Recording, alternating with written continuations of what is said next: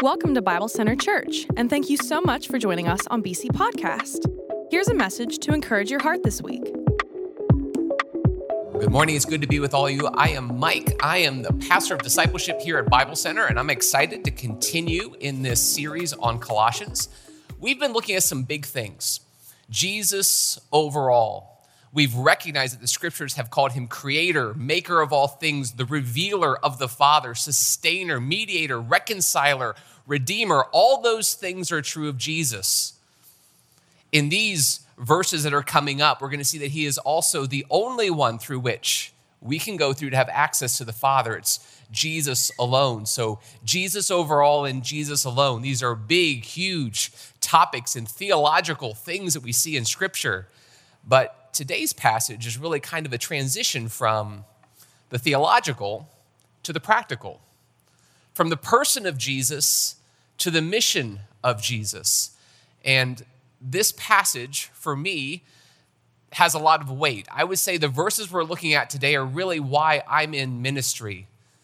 Taking the reality of who Jesus is and translating it into how we live our lives is kind of the key to the Christian life. And this passage gives us an example of that in the life of Paul that I think we can then apply into our lives as well. So, if Jesus is overall and if it's Jesus alone, how then do we live? How then do we live? So, this passage in this sermon is really trying to answer that question. It first answers it for Paul. We see how Paul's been called to live. But I think as we do that, we see how we have been called to live. So we're in Colossians chapter 1. We're going to be working through verses 24 through chapter 2, verse 5. If you have your Colossians notebook with you, grab that, pull that out. If you have a bulletin, hopefully there'll be some spots for you to write some notes as we go through this passage together. The first thing that we see in answering the question, how then do we live, is we live a life of joyful service. Of joyful service. I'm going to start in verse 25 and then come back to verse 24.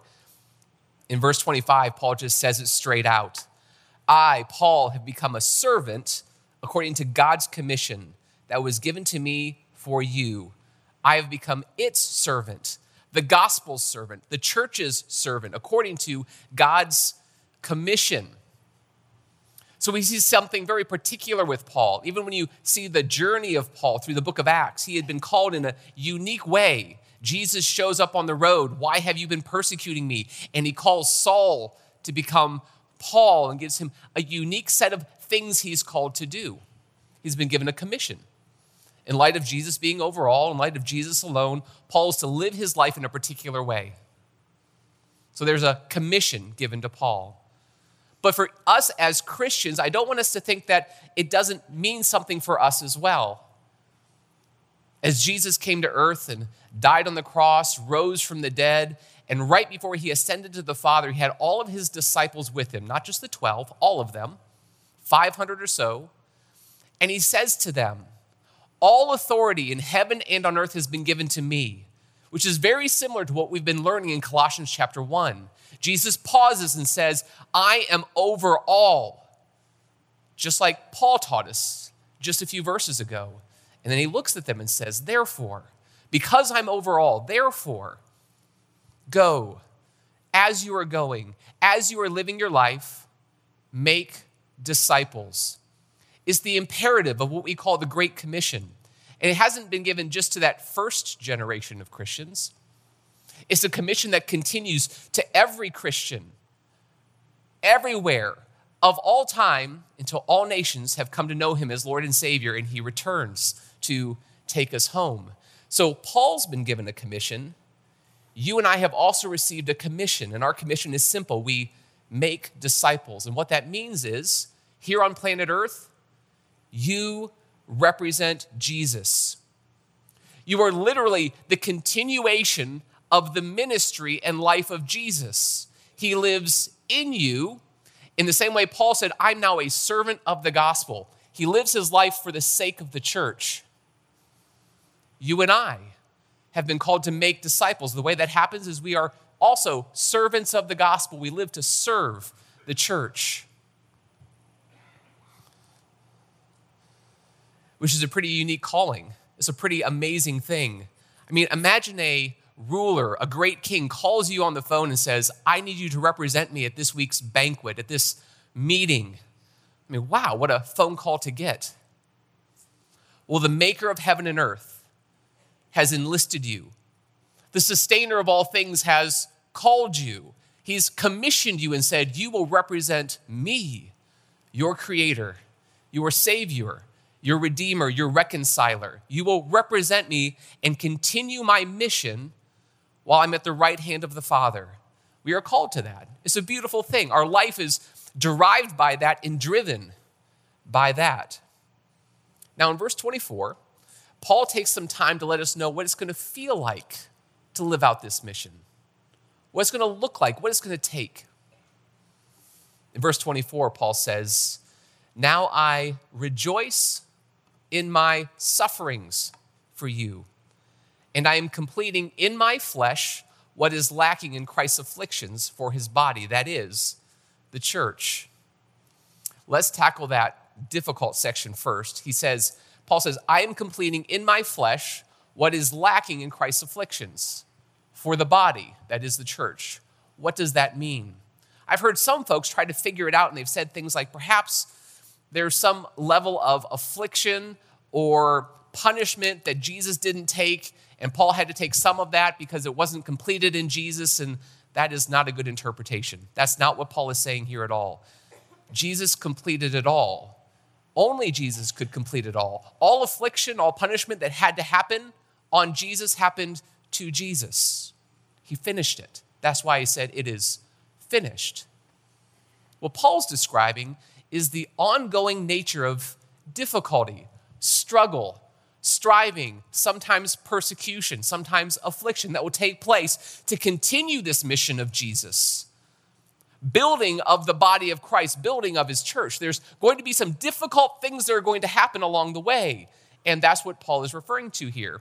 And at the beginning, he says it this way Now I rejoice in my sufferings. Your first thought might be, Paul's crazy.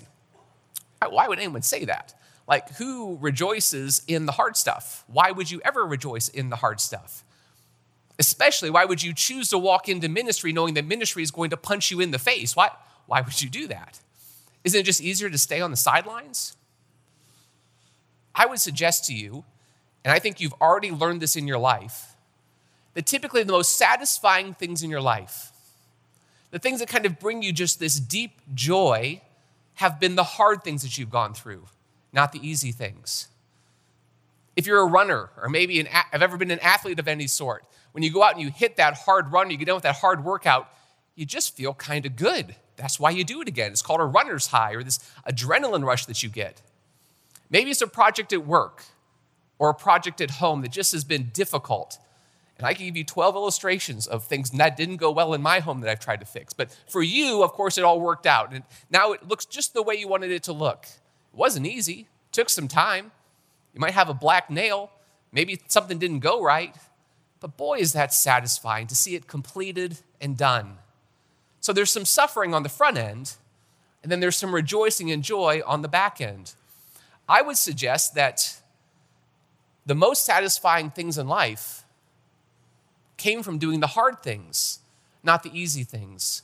You, in your life, oftentimes rejoice in and through your sufferings, through your hard things.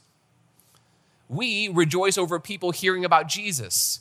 We as Christians rejoice when we see someone grow in Christ, even if it's hard, even if it was a difficult conversation, even if you had to pray until you had calluses on your knees for that person. On the other side of it, there's a joy, there's a rejoicing, there's a satisfaction. Something eternally has changed, has shifted as this person has grown.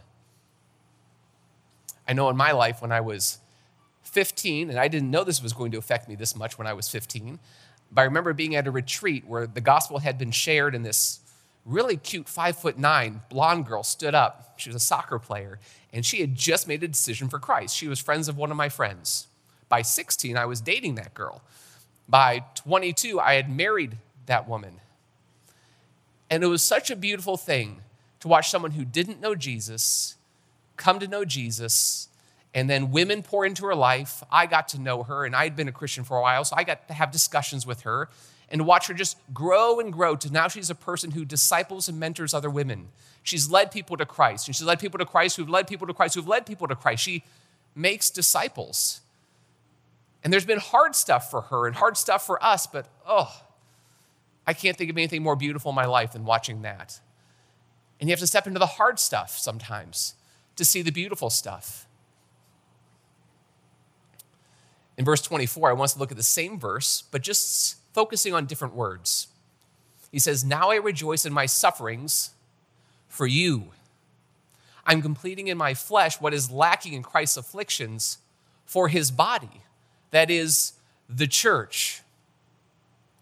So, first we saw this commission that Paul was called to, and we realized the fact that we've also been given a commission that looks very similar. Paul's been called to make disciples, and we've been called to make disciples. Paul recognizes in this call that he lives his life now for others. He suffers for others. He'll take on afflictions for the sake of the church, for others. When Jesus was challenged on what the most important commandment is, in Mark chapter 12, verses 29, 30, and 31, he responded by saying, The greatest commandment is this love the Lord your God with all of your heart, mind, soul, and strength. And the second is this love your neighbor. Agape is the word there. Agape your neighbor, one another. That word agape there, that word for love, is a word that isn't found in Greek literature during that time. It really is only found in the Bible. And what it means is, it means this kind of love where you are willing to give up of yourself for the sake of someone else. There's a willingness to have self sacrifice that this person gets what they need. Maybe not they, what they want, but what they need. The living example of agape love is Jesus himself, who died on the cross and bore the brunt of the weight of our sin to give us peace and forgiveness and reconciliation. Jesus is the manifestation of agape love. And therefore, the greatest commandment to us is to give agape love, to love the Lord God and to love one another. And I really believe right here is an example of that. Paul is suffering, and he says, For you, for the body, for the church. He's living out this great commission and he's living out this great commandment, and we're called to do the same. So when you look at your life and the hard things you step into and the conversations you're willing to have and the things you put into your schedule and the things you're willing to do, is it for the sake of others? If the great commandment is the central commandment, is it the central thing in your life? You've been called on this mission. You've been given direction to make disciples. There's a commission that you have. If you're a Christian, if you claim Christ, Jesus has commissioned you and sent you. And while you're being sent to make disciples, there's a centerpiece to it that we see here is for the sake of others. Why would you be willing to suffer? Why would you and I be willing to get a little uncomfortable? Why would we be willing to go through the hard things? It's for the sake of others. It's because we will choose to agape love others because God has agape loved us. Jesus gave up everything in his love for us. So we do the same for others. So, what does this practically look like in your life? When you get up in the morning and you think through your day, how is your day connected to making more disciples? How is your day, your schedule, your hobbies connected to spending time with people? It's really hard to be in the making disciples business if you're not in the people business. So, how, when you wake up in the morning, when you're setting your schedule, when you're choosing your hobbies, when you're figuring out how you're going to spend your time, how is it interconnected with people in a way where you can have some conversations, where you can show them some of the love that you've been shown, where you can create connection with them, where you can do something that matters with them, where you have discussions that might change them and you about spiritual things. Your life is a continuation of the work of Jesus. We're to live out the Great Commission, and we do that through the Great Commandment. Your life is a continuation of the ministry of Jesus. Have you ever thought of yourself that way? You represent Jesus wherever you go into the bank, into the grocery store, into your place of work, into the schools, in your neighborhood where you live, in every friendship that you have. You are a continuation of the work and ministry of Jesus. You represent Him. So we're to love others in the same way He loved us. So we live a life of joyful service for the sake of others. The next thing we see when you go to verse 25 and 26 is we live a life of sharing the gospel. We live a life of sharing the gospel. Paul's talking about his commission there, and he talks about he's been commissioned to make the word of God fully known. And in verse 26, he describes it this way. It's going to get a little confusing, but we're going to come back and explain it. The mystery hidden for ages and generations, but now revealed to his saints. God wanted to make known among the Gentiles the glorious wealth of this mystery, which is Christ in you, the hope of glory. So, this mystery is something that Paul is committed to. It's this mystery is the thing that he's taking to those who don't know Jesus. It's this mystery that has been there hidden for generations, but now it's been revealed Let's start with talking about how it's been revealed. It says, This mystery, which is Christ in you, the hope of glory. The mystery that has been there in the Old Testament the whole time, that God has been preparing and planning the whole time. It's been there, it's been hard to see, but it's been revealed in this. God created all things and made you to know him. Sin broke all things. We have a broken relationship with him. But then what happened is he sent Jesus. Jesus took on flesh and blood and became a man. He died in your place and mine on the cross. The sin that you've committed and the sin that I've committed, the sin that we continue to commit, was placed upon Jesus on the cross. And when he died, he paid the penalty for your sin and mine. The third day, he rose from the dead.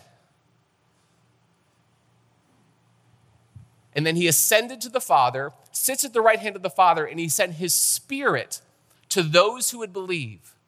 So if you've placed your faith in Jesus, the Bible says the Spirit of God, the Holy Spirit, lives in you, which is the mystery Christ in you.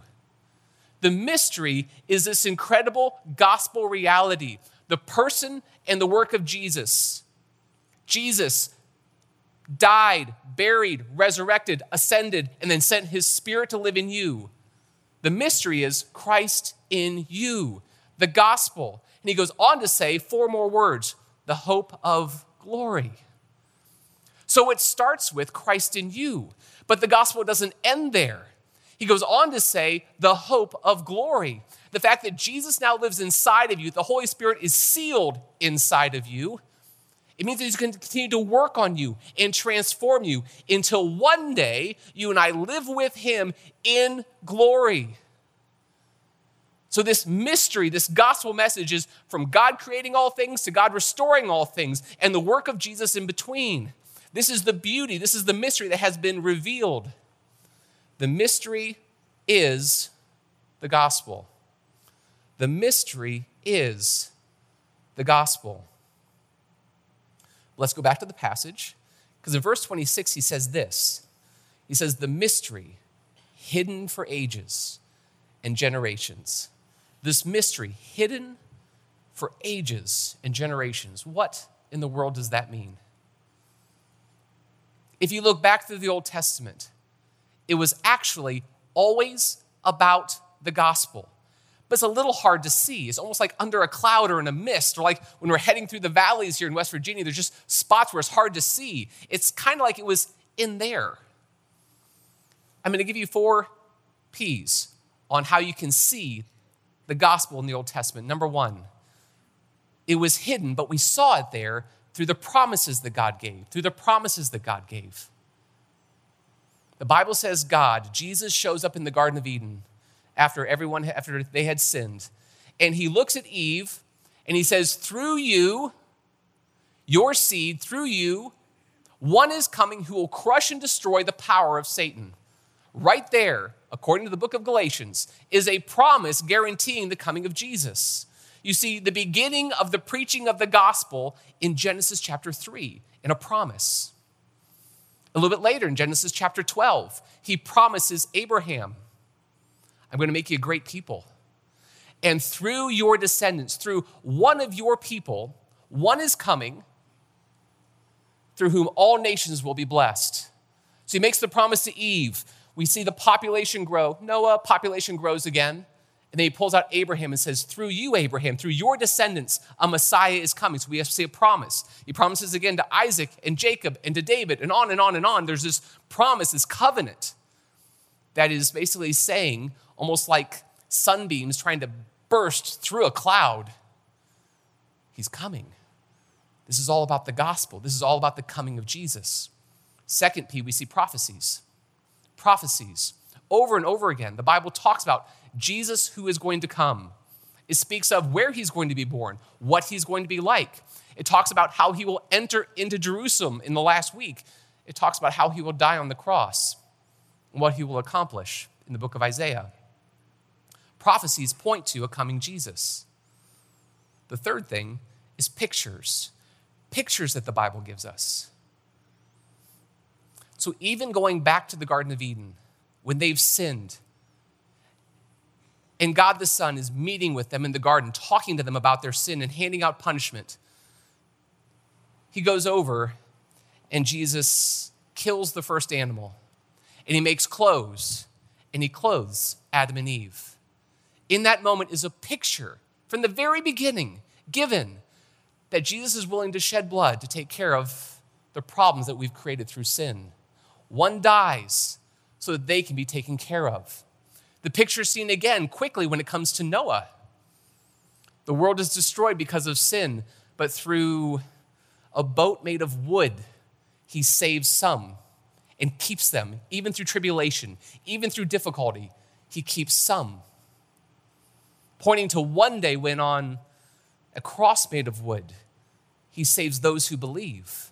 It's a picture when the people of God are pulled out of Exodus, taken through the wilderness, and then put into the promised land, it's a picture of how God will redeem us from slavery to sin, take us through difficult times, but get us to this place, this ultimate promised land, heaven. Pictures. The Passover lamb, pictures given throughout the Old Testament. So it's hidden, but it's there. It's hidden, but it's there.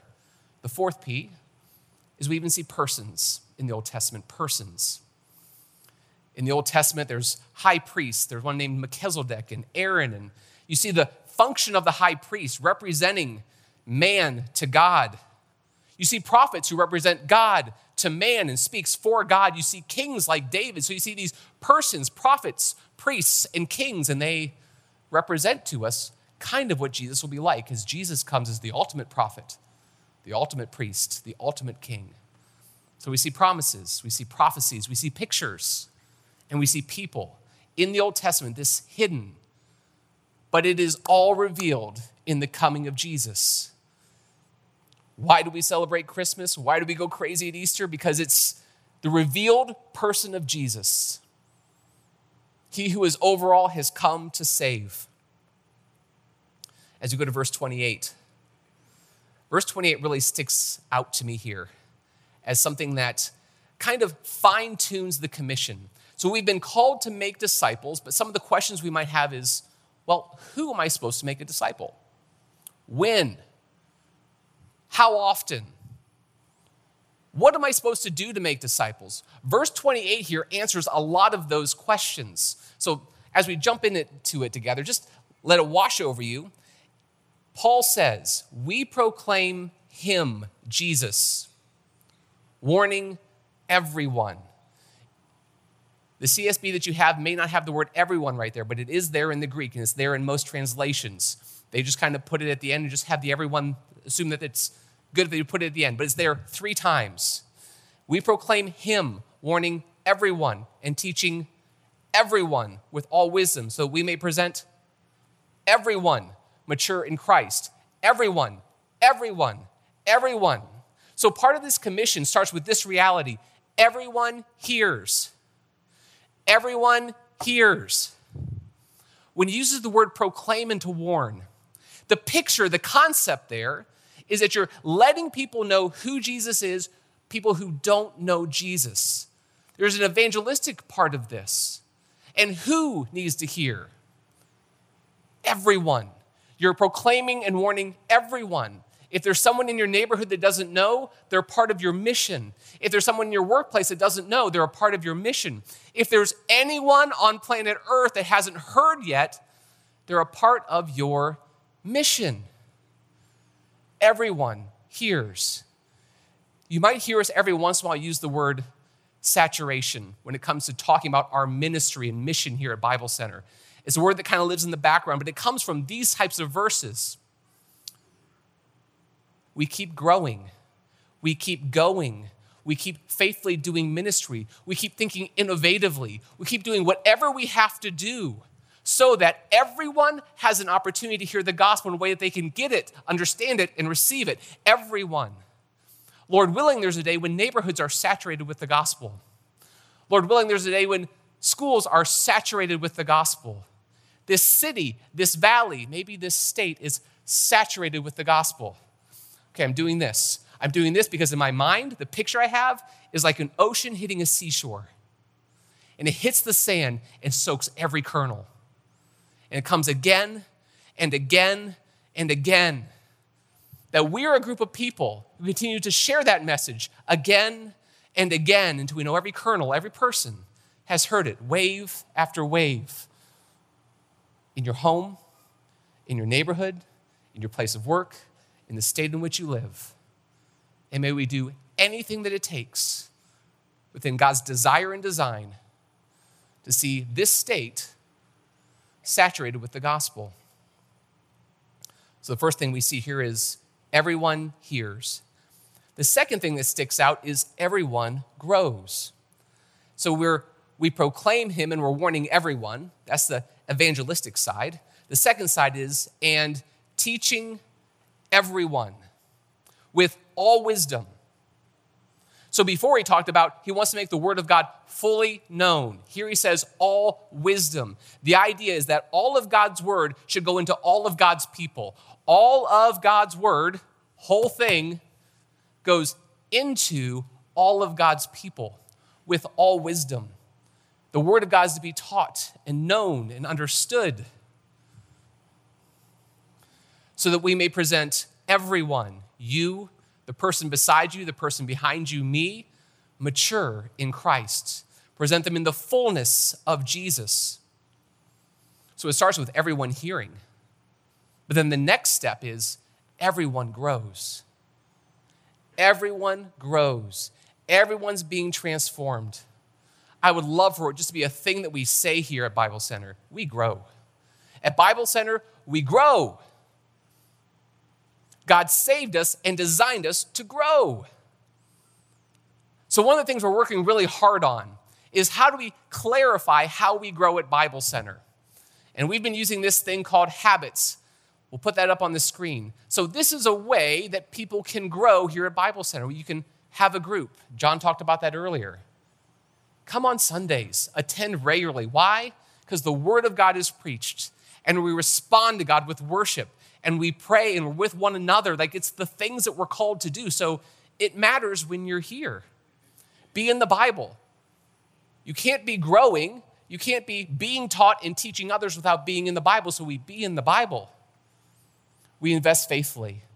We take the things God has given us, and if we buy into this agape love thing, then we freely give it away, even if it hurts, even if it costs us something for the sake of others.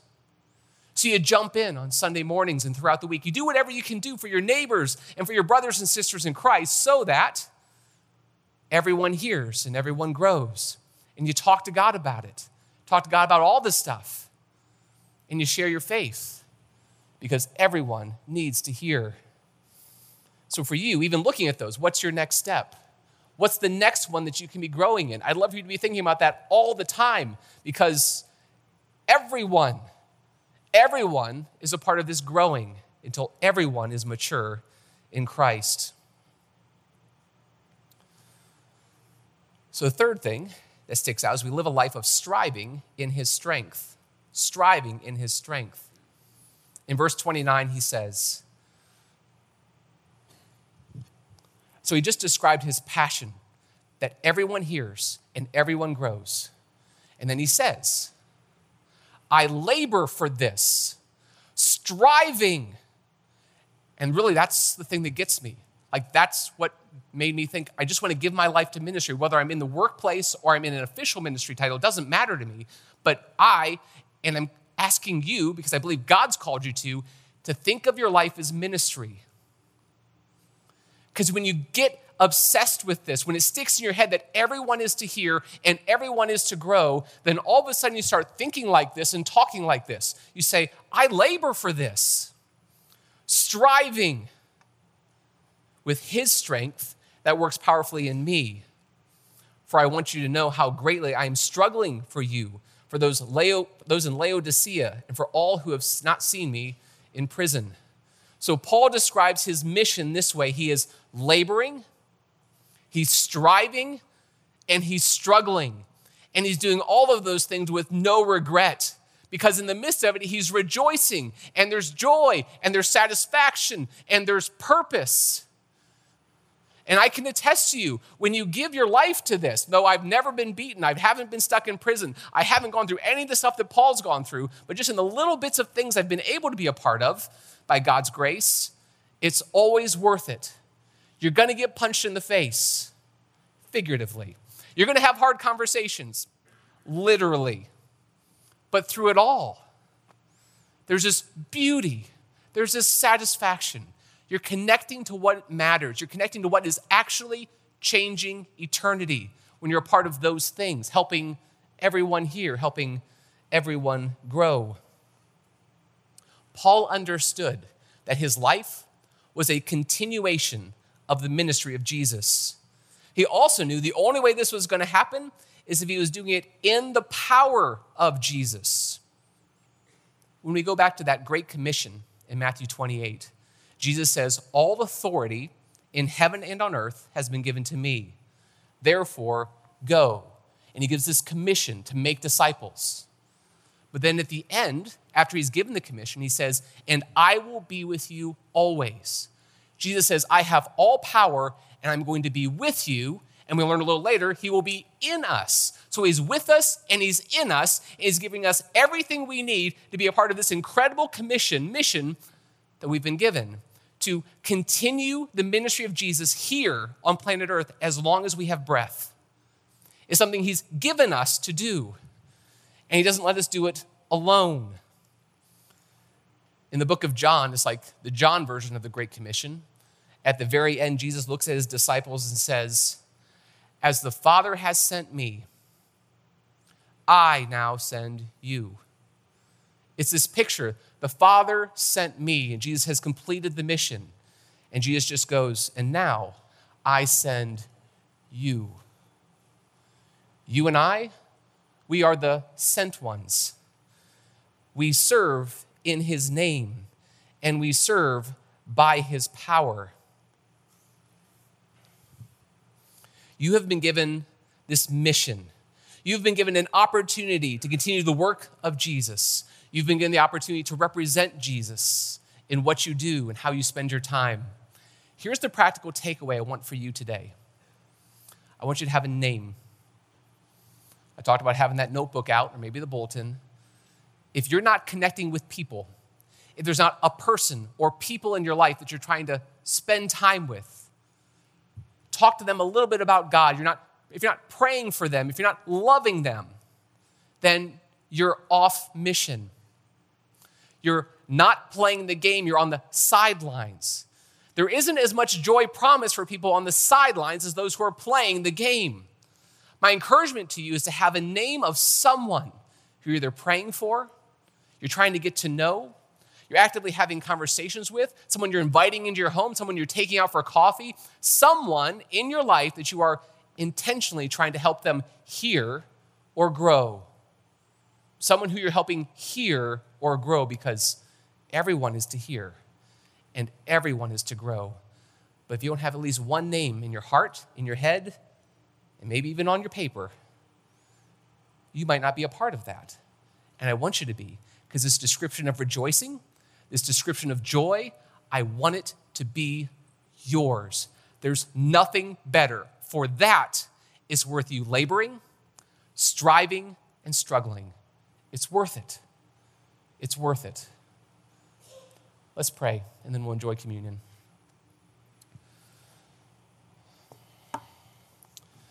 Father, I come before you, and I am fully aware that I cannot present your word in a way that moves people's hearts. I pray that your word speaks for itself. I pray that this passage would just sit in our hearts and minds today, tonight, tomorrow, this week. I pray that we would look at our lives as a continuation of your ministry. For Jesus, you are overall and only it's about you. It's Jesus alone, and you reside in us to give us the power to let people know that incredible beauty, that incredible message, that it's all about you and it's only you. So, Jesus, fill us, strengthen us in these moments. Let us remember you as we celebrate communion and worship you. In Christ's name, amen. For more information, visit us at BibleCenterChurch.com and give us a follow on all platforms at Bible Center.